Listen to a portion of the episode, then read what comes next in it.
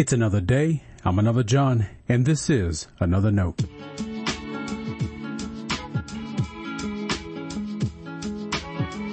Today's edition of Another Note is titled Rest and Peace.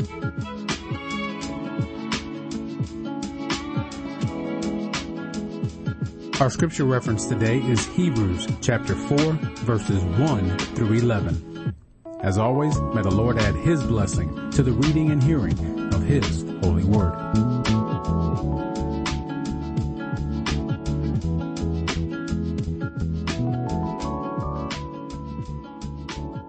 Therefore, while the promise of entering his rest is still open, let us take care that none of you should seem to have failed to reach it.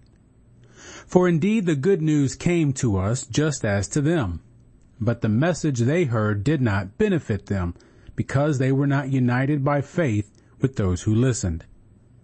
For we who have believed enter that rest, just as God has said, as in my anger I swore, they shall not enter my rest, though his works were finished at the foundation of the world. For in one place it speaks about the seventh day as follows, and God rested on the seventh day from all his works. And again in this place it says, they shall not enter my rest. Since therefore it remains open for some to enter it, and those who formerly received the good news failed to enter because of disobedience, Again, he sets a certain day, today, saying through David much later, in the words already quoted, Today, if you hear his voice, do not harden your hearts. For if Joshua had given them rest, God would not speak later about another day. So then, a Sabbath rest still remains for the people of God.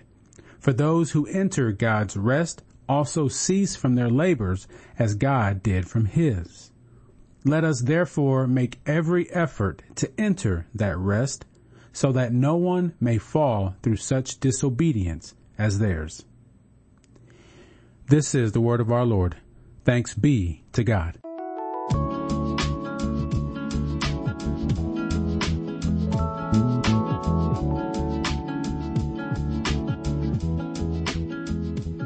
Adrian Rogers, the Southern Baptist minister, once said, if Satan can't make you bad, he'll make you busy.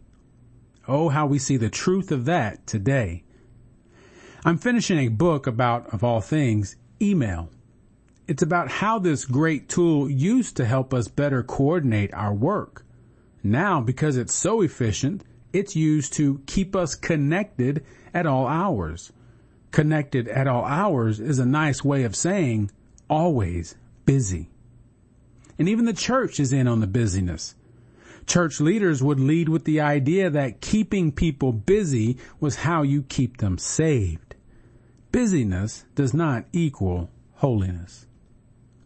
Busy expectations can be harmful to our health even. More studies are exploring the connection between overly busy schedules and stress levels. How many times have you heard someone talk about always being tired? They've got some medical ailments they just can't explain. I'm waiting to see medical and social sciences help us further explain how much busyness is hurting us. In the meantime, I don't just want to make you busier at church. There are meaningful things we do, of course. Your spiritual gifts will lead you to discover what you need to be doing for the edification of God's church. But that's not busyness. It's surely not busy work. So if busy is the devil's tool, what is God's? God doesn't make you busy. God gives you rest. God's rest is nothing new. God rested on the seventh day and offered a model of a whole life. I've often wondered what God's rest day looked like.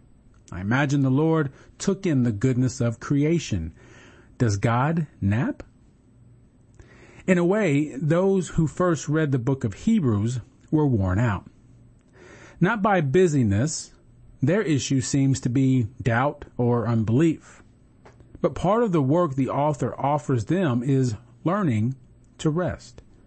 Yes, rest is something we learn.